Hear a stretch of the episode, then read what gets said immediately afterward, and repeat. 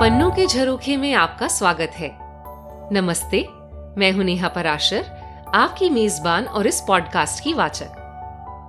पन्नों के झरोखे में मैं लाती हूँ आपके लिए देश विदेश के महान लेखकों की कल्पना और कलम से निकली कुछ खूबसूरत, रोचक, रोमांचक, कभी मन को छूने वाली तो कभी सिहरन पैदा करने वाली अमर कहानियाँ। और साथ ही, हल्की सी झलक लेखक के बारे में भी और उनके देश प्रदेश के बारे में, जहाँ का नज़ारा उनकी कहानी दिखाती है। तो चलिए, खोलते हैं पन्ने और देखते हैं इन झरोकों से क्या दिखता है। कैसे हैं आप? इस बार दो ढाई महीने के अंतराल के बाद हम फिर से मिल रहे हैं। मैं अपने काम में कुछ ऐसी व्यस्त थी कि माइक हाथ में लेना तो दूर, कोई किताब तक हाथ में नहीं ले पाई। इस बीच आप में से कई लोगों के पत्र आए, मेरी कुशलता के बारे में पूछते हुए। कुछ ने तो हक जताया और धमकियाँ तक भेजी। आपने पन्नू के झरोखे को याद रखा, इसके लिए बहुत शुक्रिया। आपके प्रोत्साहन या शायद जिद करने की वजह से किसी तरह समय निकालकर ये एपिसोड बना पाई हूँ। इस बार सूजन ग्लासपिल की एक और कहानी लाई हूँ। ग्लासपिल वही लेखिका जिनकी कहानी फ्रेकल्स मैग्राथ यानी चित्तू आप पहले सुन चुके हैं। पर आज की कहानी चित्तू से बिल्कुल अलग है, और यही ग्लासपेल की कलम की खूबसूरती है। पर कहानी सुनाने से पहले एक बार ग्लासपेल का परिचय फिर से दे देती हूँ। सूजन ग्लासपेल अमेरिका की 20वीं सदी की शुरुआत की जाने माने लेखकों में से हैं। इन्होंने बचपन से ही अपनी विलक्षण प्रतिभा उजागर करनी शुरू कर दी थी। 18 साल की आयु में ही इन्होंने पत्रकारिता में कदम रखा, जो उस समय एक पुरुष प्रधान क्षेत्र था। और 20 साल की उम्र तक अखबार में इनका अपना कॉलम था। ये छोटी उम्र की होते हुए भी अखबार के लिए हत्या के केस और राज्य की विधानसभा की खबरें लिखा करती थी। ग्लासपेल ने पत्रकार, उपन्यासकार, नाटककार, यहाँ तक अभिनेत्री के रूप में भी काम किया और सभी रूपों में अपनी प्रतिभा की छाप छोड़ी। इन्होंने नौ उपन्यास चौदह नाटक और पचास से अधिक लघु कथाएँ लिखी हैं। अमेरिका की पहली आधुनिक थिएटर कंपनी स्थापित करने का श्रेय भी इन्हें ही जाता है। इन्हें इनके नाटक एलिसन्स हाउस के लिए पुलिट्जर प्राइज से भी नवाजा जा चुका है, जो कि पत्रकारिता, कला और साहित्य के क्षेत्र में अमेरिका का अति सम्माननीय और प्रतिष्ठित पुरस्कार है। नारीवादी साहित्य में ग्लासपिल का नाम स्वर्णाक्षरों में अंकित है। शायद इसका थोड़ा सा श्रेय आयोवा प्रदेश को भी जाता है जहाँ इनका जन्म हुआ 1846 में। नारी अधिकारों और उत्थान के क्षेत्र में यह अमेरिका के अग्रिम राज्यों में से है। यूनिवर्सिटी ऑफ़ आयोवा अमेरिका की पहली यूनिवर्सिटी थी, जहाँ 1847 से पुरुषों और महिलाओं को शिक्षा के लिए भर्ती के समान अधिकार मिले। और यह पहला राज्य था जहाँ महिलाओं को वकालत करने का अधिकार सबसे पहले मिला। क्या आप जानते हैं कि अमेरिका जैसे आधुनिक देश में भी 1920 तक महिलाओं को वोट देने का अधिकार नहीं था। पर आयोवा में अठारह से ही महिलाओं को आंशिक मताधिकार मिल गया था। यानी वो मुद्दों पर अपना मत दे सकती थी, चाहे उम्मीदवारों पर नहीं। सूजन ग्लासपेल की लेखनी पर इस माहौल का प्रभाव होना स्वाभाविक है, और इनकी अधिकतर कृतियाँ यहाँ की मिट्टी के परिपेक्ष में ही रची हैं। आज इनके द्वारा रचित कहानी सुनते हैं for the love of the hills का हिंदी रूपांतरण।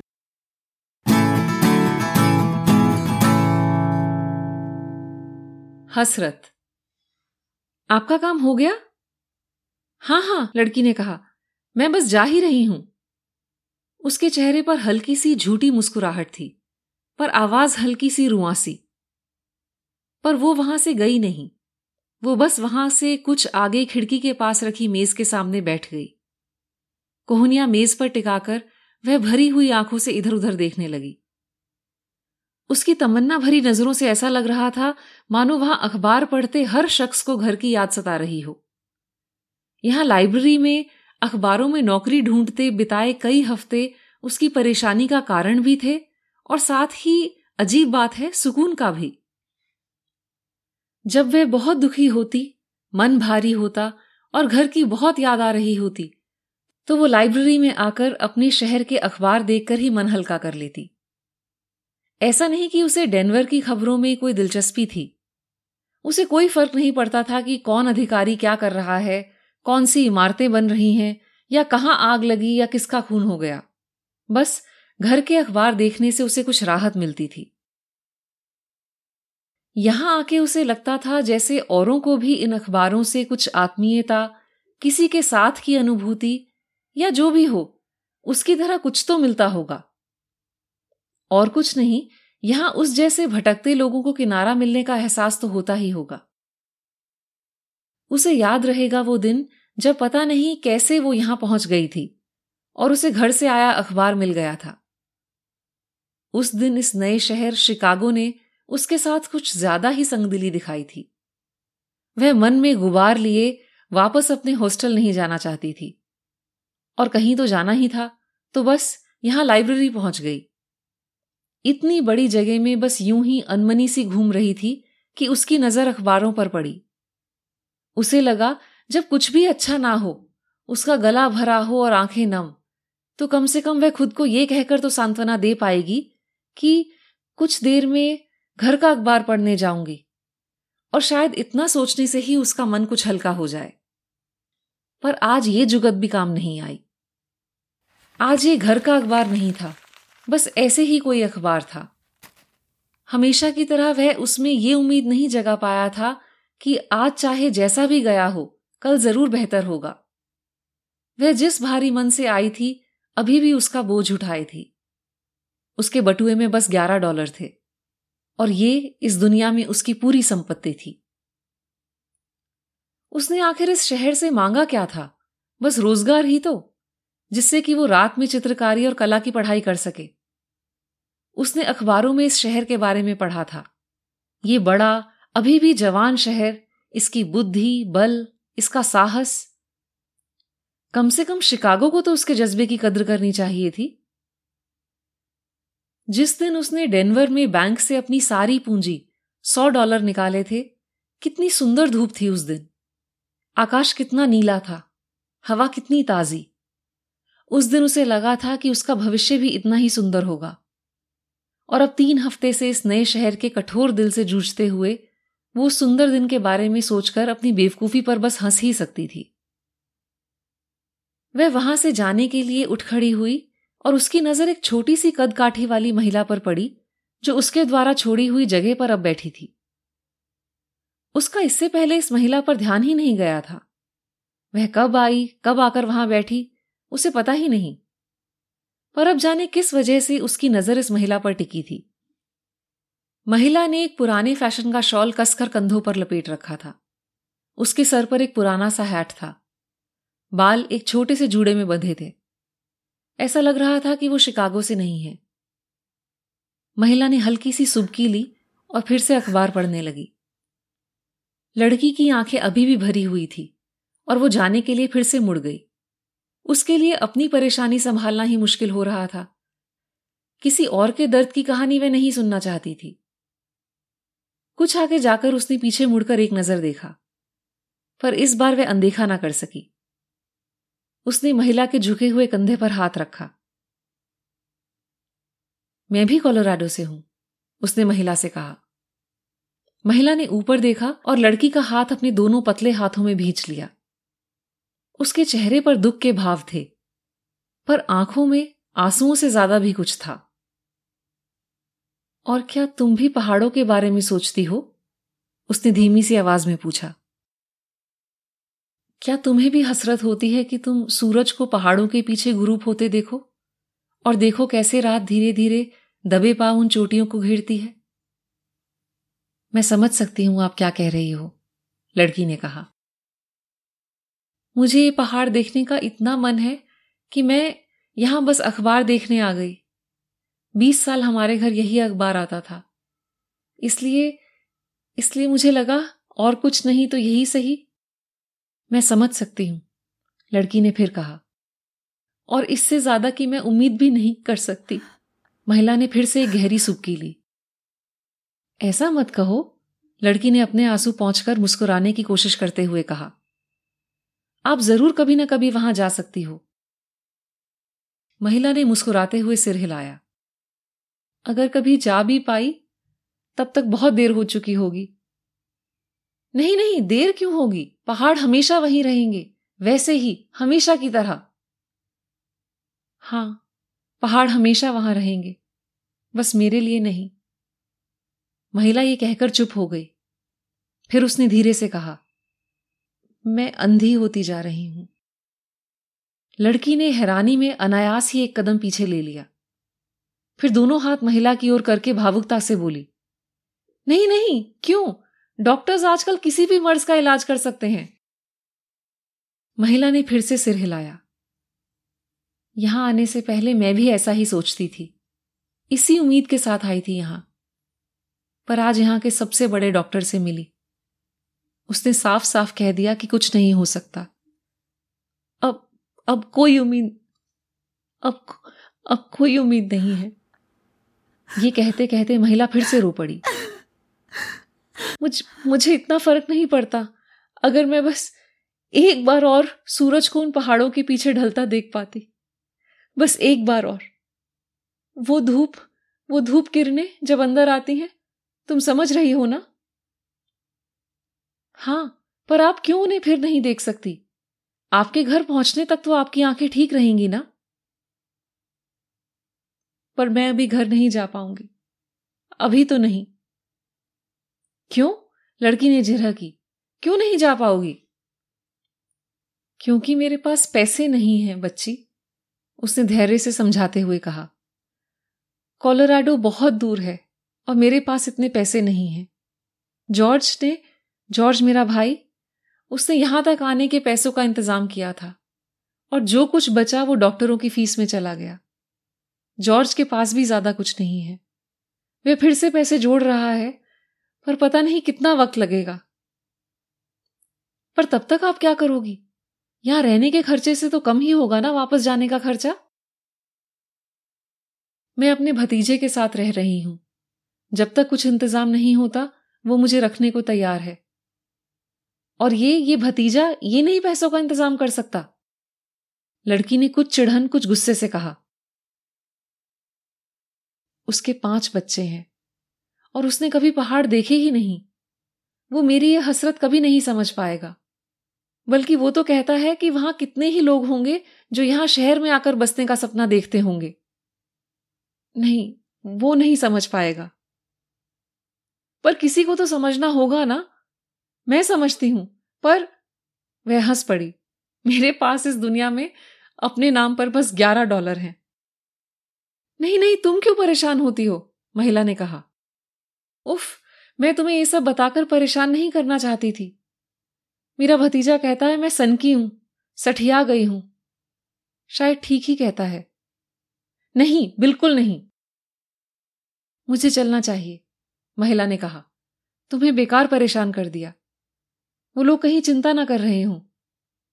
एमा, मेरे भतीजे की पत्नी मुझे डॉक्टर के यहाँ छोड़कर बाज़ार से कुछ खरीदने गई थी। उसे मुझे वापस लेने आना था। पर वहाँ बैठे हुए मेरा मन इतना व्याकुल हुआ कि मैं बाहर निकल आई और बस पता नहीं कैसे यहाँ पहुँच गई। आप आप कुछ देर यहाँ बैठो, लड़की ने कहा। मुझे पहाड़ों में अपने घर के बारे में कुछ और बताओ। बताओगी ना? महिला ने हामी में सिर हिलाया। शायद वापस जाने जैसा ही है, किसी ऐसे से बात करना जो पहाड़ों को जानता हो। लड़की ने महिला के हाथ पर अपना हाथ रखा। बताओ। मेरी आम सी ज़िंदगी है, बताने लायक ऐसा कुछ भी दिलचस्प नहीं है। विलियम और मैं, विलियम मेरे पति का नाम था। हम जॉर्ज टाउन में तब से थे जब वो शहर भी नहीं था। वहाँ रेल आने से भी बहुत साल पहले से। तुम गई हो क्या वहाँ कभी? हाँ, बहुत बार, लड़की ने कहा। मुझे उस जगह का चप्पा चप्पा पसंद है। महिला के गाल पर एक आँसू बह निकला। वहाँ जाने जैसा ही है, किसी ऐसे का मिल जाना जो उस जगह को जानता हो, उसने फिर से कहा। विलियम और मैं वहाँ तब से थे जब वो जगह बसनी ही शुरू हुई थी। हमने बहुत मेहनत की, कुछ पैसे भी जोड़े। पर तीन साल पहले विलियम लंबी बीमारी का शिकार हो गया। हमने जो जोड़ा था इलाज में सब चला गया। इसलिए अभी मेरे पास और कुछ नहीं है। ऐसा नहीं कि हमने कुछ बचाया नहीं था। लड़की ने सिर हिलाया। हमने कुछ बुरे दिन भी देखे, पर हम दोनों फिर भी खुश थे। विलियम को भी पहाड़ों से प्यार था। अपने जाने से एक दिन पहले उसने उसे खिड़की तक ले जाने के लिए कहा। वह बाहर देखता रहा जब तक पहाड़ों पर अंधेरा नहीं छा गया। उसने अपनी कमज़ोर सी आवाज़ में कहा था मैं शायद ढलता सूरज फिर कभी ना देख पाऊँ पर मैं खुश हूँ कि आज तो इसे देख पाया। अब महिला अपने आँसू और नहीं रोक पाई और खुल के रोने लगी। लड़की ने उसे रोका नहीं। और इसलिए मैं पहाड़ों से इतना प्रेम करती हूँ। इसलिए नहीं कि वो इतने विशाल या खूबसूरत हैं। वो सब वजह नहीं जिनकी वजह से सैलानी उन्हें पसंद करते हैं। पहाड़ मेरे दोस्त की तरह हैं। जॉन और सारा भी वहीं दफन है। मेरे दोनों बच्चे, जिन्हें बुखार ले गया, और विलियम भी। मेरी हर दुख तकलीफ़ में ये मेरे साथ रहे। मुझे एक अच्छे दोस्त की तरह सहारा दिया। इनसे ज़्यादा करीब दुनिया में मेरे लिए कोई नहीं है। मैं समझ सकती हूँ। हाँ, मैं समझ सकती हूँ, लड़की ने कहा। उसने महिला का मुरझाया सा हाथ कसके पकड़ लिया। पहाड़ रहेंगे, मैं उन्हें महसूस कर सकती हूँ। पर मुझे डर है, मुझे डर लग रहा है कि कहीं मैं भूल ना जाऊँ वो कैसे दिखते हैं। मैं सोचती रहती हूँ, वो कैसा दिखता था, वहाँ कैसा था? और फिर डॉक्टर ने कहा, अब कुछ नहीं हो सकता तो मुझसे बैठा ही नहीं गया। मैं क्या करूँ? आप चिंता मत करो, लड़की ने ढांढस बधाते हुए कहा। आपको सब याद रहेगा। शायद शायद। काश बस एक बार और देख सकती। फिर चाहे अंधी हो जाऊँ, कोई गम नहीं। डॉक्टर ने कहा है, मेरी नज़र धीरे धीरे और धुंधली होती जाएगी, और मैं चाहती हूँ कि उन पहाड़ों को नज़र भर देखते देखते ही मेरी नज़र जाए। वो पहाड़ जहाँ विलियम और मैं इतने खुश थे। यहाँ शिकागो में तो कुछ नहीं है देखने के लिए, जिसे देखते देखते मैं मैं शिकायत नहीं कर रही, पर इतनी सी नज़र बची है, इतने से दिन, मैं गवाना नहीं चाहती इन्हें। आप पहाड़ ज़रूर देखोगी, लड़की ने शिद्दत से कहा। दुनिया इतनी भी बुरी नहीं है। शायद, महिला ने उठते हुए कहा। लड़की महिला को वापस डॉक्टर के क्लिनिक ले गई और एमा के सुपुर्द कर दिया। उसने वादा किया कि वो फिर उससे मिलने आएगी और उसके साथ पहाड़ों की खूब बातें करेगी।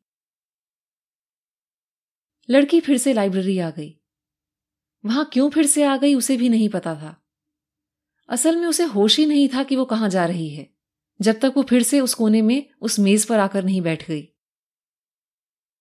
वो बहुत देर तक वहाँ सिर हाथों में पकड़े बैठी रही।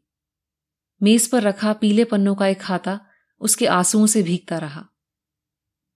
आखिरकार उसने अपनी आँखें पहुँची, बटुआ खोला और पैसे गिने। जैसे कि सिर्फ़ उसकी इतनी शिद्दत से चाहने से और नई उपजी ज़रूरत से पैसे बढ़ गए हों। आह, नहीं। दो पाँच डॉलर के नोट और एक डॉलर का रुपहला सिक्का। बस। उसने हताशा से इतने बड़े कमरे में इधर उधर देखा। वह अपना दुख, अपना अकेलापन भूल चुकी थी। उसे बस उस महिला को किसी भी तरह, आँखें रहते पहाड़ों तक पहुँचाने के अलावा और किसी भी बात की सुध नहीं थी। पर वो कर भी क्या सकती थी? उसने फिर से पैसे गिने। अगर वो जैसे तैसे पाँच डॉलर से अपना काम चला भी ले तो भी बाकी पाँच से कोई पहाड़ों तक तो नहीं जा पाएगा। तभी उसने देखा एक और आदमी डेनवर के अखबार के सामने खड़ा था। और उसके पीछे एक और इंतज़ार में खड़ा था, वही अखबार पढ़ने के लिए। दोनों ही कामकाजी लग रहे थे। और ऐसा लग रहा था कि वो भी घर से आए अखबार को पढ़ने के लिए वहाँ थे। लड़की के मन में अचानक एक विचार ऐसे कौन था कि वो खुद चौंक गई? ये लोग जो यहाँ डेनवर का अखबार पढ़ने आए हैं, वो लोग जिन्हें खुद पहाड़ों से प्यार है और जिन्हें खुद घर की याद सता रही है वो लोग ज़रूर समझ पाएँगे। उसने एक मिनट नहीं गवाया। उसने एक डॉलर का सिक्का और पाँच डॉलर का नोट वापस बटुए में रख लिया। उसने दूसरा नोट बाई मुट्ठी में भींचा, पेंसिल उठाई और लिखने लगी। ये उन सब के लिए जो पर्वतों को जानते हैं और उनसे प्रेम करते हैं। उसने महिला की कहानी लिखी, उस सादगी से जो दिल से दिल तक पहुँचे और सीधे शब्दों में जैसे उसे पूरा विश्वास हो कि जिनके लिए लिखी जा रही है, वो उसकी बात समझ जाएँगे। और इस तरह वो मुझे यहाँ डेनवर से आए अखबार के पास खड़ी मिली, क्योंकि बस यहीं वो पर्वतों के पास महसूस करती है। उसे दुख ये नहीं है कि उसकी आँखों की ज्योति धीमी होती जा रही है। उसका दिल टूट रहा है क्योंकि वो उन पर्वतों को नहीं देख पाएगी जो उसके दिल में बसे हैं, जो उसका घर है। हमें ये उसके लिए करना है। क्योंकि अगर हम उसकी जगह होते तो हम भी चाहते कि कोई हमारे लिए ऐसा ही करे। ये महिला, उसकी हसरत, अब हमारी ज़िम्मेदारी है, क्योंकि हम ही उसे समझते हैं। वह लिखती रही, आप अगर पचास सेंट भी दे सकते हैं तो दीजिए। ये सोच के पीछे मत हटना कि ये रकम बहुत छोटी है। पचास सेंट उसे घर के और बीस मील पास ले जा सकते हैं। बीस मील, उन पर्वतों के पास जिन्हें वो अपनी आँखें खोने से पहले नज़र भर के देखना चाहती है। वह ये लिखने के बाद उठी और अपना नोट और पीले पन्ने लेकर कमरे के दूसरी ओर तक गई, जहाँ एक लाइब्रेरियन बैठी थी। लड़की के गाल लाल और आँखें चमक रही थी, जब उसने लाइब्रेरियन को सारी कहानी सुनाई। लाइब्रेरियन की आँखें भी भर आईं। वह खुद अपने घर से बहुत दूर थी। दोनों डेनवर के अखबार तक गए और उसके पास पीले पन्नों पर लिखी कहानी लगा दी। पन्नों पर नीचे लाइब्रेरियन ने लिखा, आप अपना योगदान डेस्क पर रखे डिब्बे में डाल दें। आश्वस्त रहें, वह सही हाथों तक पहुँचा दिया जाएगा। फिर लड़की ने अपना पाँच डॉलर का नोट डब्बे में डाला और वहाँ से निकल गई और घर की ओर लौटती भीड़ का हिस्सा बन गई। अब उसका मन खुशी से ओत प्रोत था। मैं रहने के लिए कोई और सस्ती जगह ढूंढ लूँगी। जब तक कुछ नहीं मिलता देखती हूँ किसी स्टोर में ही जगह मिल जाए।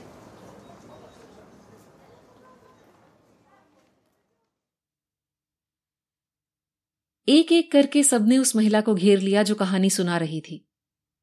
आखिर में उसने कहा, आपसे अगर हो सके तो क्या आप अपने अखबार में कहीं छाप सकते हैं कि मैं डेनवर ठीक ठाक पहुँच गई?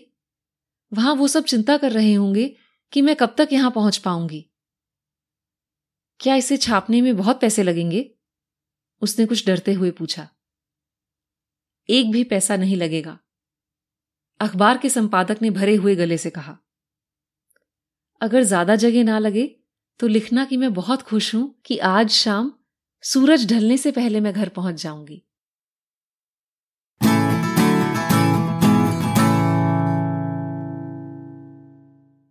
आज की कहानी आपको कैसी लगी? ये कहानी जब मैंने पढ़ी थी तो मुझे किसी की याद आ गई थी। तो एक छोटी सी अपनी कहानी भी सुनाती हूँ। कई साल पहले मैं कुछ समय के लिए दक्षिण भारत में चेन्नई शहर में रही थी। वहाँ घर के कामकाज में मेरी मदद करने के लिए एक महिला आती थी। उसका नाम कमला था। मैं तमिल का एक शब्द भी नहीं जानती थी, ना कमला हिंदी का। उसे अंग्रेज़ी के बस मुट्ठी भर शब्द आते थे, जिससे हम जैसे तैसे एक दूसरे को समझने की कोशिश करते। बहुत बार हम इशारों में बातें करते, या उससे कुछ काम करवाने के लिए मुझे पहले वो काम खुद करके उसे दिखाना पड़ता। वह खुश मिजाज हसमुख सी थी, और कई बार हम इन इशारों इशारों में एक दूसरे को कुछ समझाने में अनायास ही हंस पड़ते। कमला ने कई महीने मेरे यहाँ काम किया। वह काम में अच्छी थी और स्वभाव में भी। एक दिन मेरे कमरे में सफ़ाई करते करते वह रुक गई, और मेरी मेज पर रखे कैलेंडर को उठाकर देर तक घूरती रही। मैंने पूछा, कमला वॉट कैलेंडर किसी ट्रैवल कंपनी का था। कमला ने कहा, Taj Mahal I like very much when I small I go one day when I have lots money उसके चेहरे पर संजीदगी थी और आँखों में एक अलग सी चमक। ऐसी चमक जो दिल से होते हुए आँखों में झलकती है। मैंने तभी सोच लिया कि मैं छुट्टी लेकर जब घर जाऊँगी, तब कमला को आगरा जाने की टिकट और कुछ पैसे देकर जाऊँगी, ताकि वो अपनी हसरत पूरी कर सके। कुछ दिन बाद कमला को अपने गाँव जाना पड़ा और वह फिर वापस नहीं आई। कुछ समय बाद मैंने भी शहर बदल लिया। कमला का अब कोई अता पता मेरे पास नहीं है, पर जब कहीं ताजमहल की फ़ोटो देखती हूँ तो उसके बारे में सोचती हूँ। पता नहीं उसकी हसरत पूरी हुई होगी या नहीं। तो आज की कहानी मैंने कमला के बारे में सोचते हुए चुनी। और आज आपसे कोई सवाल नहीं पूछूँगी। पर अगर आपकी कोई हसरत है, जो अब तक पूरी नहीं हुई है, या ऐसी कोई हसरत जो पूरी हो गई हो, जिसकी खुशी आप अब भी महसूस करते हो तो मैं आपकी कहानी ज़रूर सुनना चाहूँगी। अगली बार तक के लिए अब मुझे इजाज़त दीजिए। अगली बार ज़्यादा इंतज़ार नहीं करवाऊँगी, इसका वादा नहीं करती, पर कोशिश ज़रूर करूँगी। इसका वादा करती हूँ। और हाँ, अगर आपको पन्नों के झरोखे का साथ पसंद है तो शो डिस्क्रिप्शन में दिए पेमेंट लिंक द्वारा कुछ योगदान देने के बारे में ज़रूर सोचें। तो कैसी लगी आपको आज की कहानी? मुझे ईमेल करके ज़रूर बताएँ। ईमेल एड्रेस है सुनो P K J at Gmail dot com यह आपको शो डिस्क्रिप्शन में भी मिल जाएगा। कहानियाँ सुनते रहने के लिए इस पॉडकास्ट को सब्सक्राइब ज़रूर करें। अगले एपिसोड तक आपसे इजाज़त लेती हूँ। तब तक इस खूबसूरत दुनिया के नजारे पन्नों से देखते सुनते रहिए। जाने कौन सा पन्ना दिल का ही कोई झरोखा खोल दे।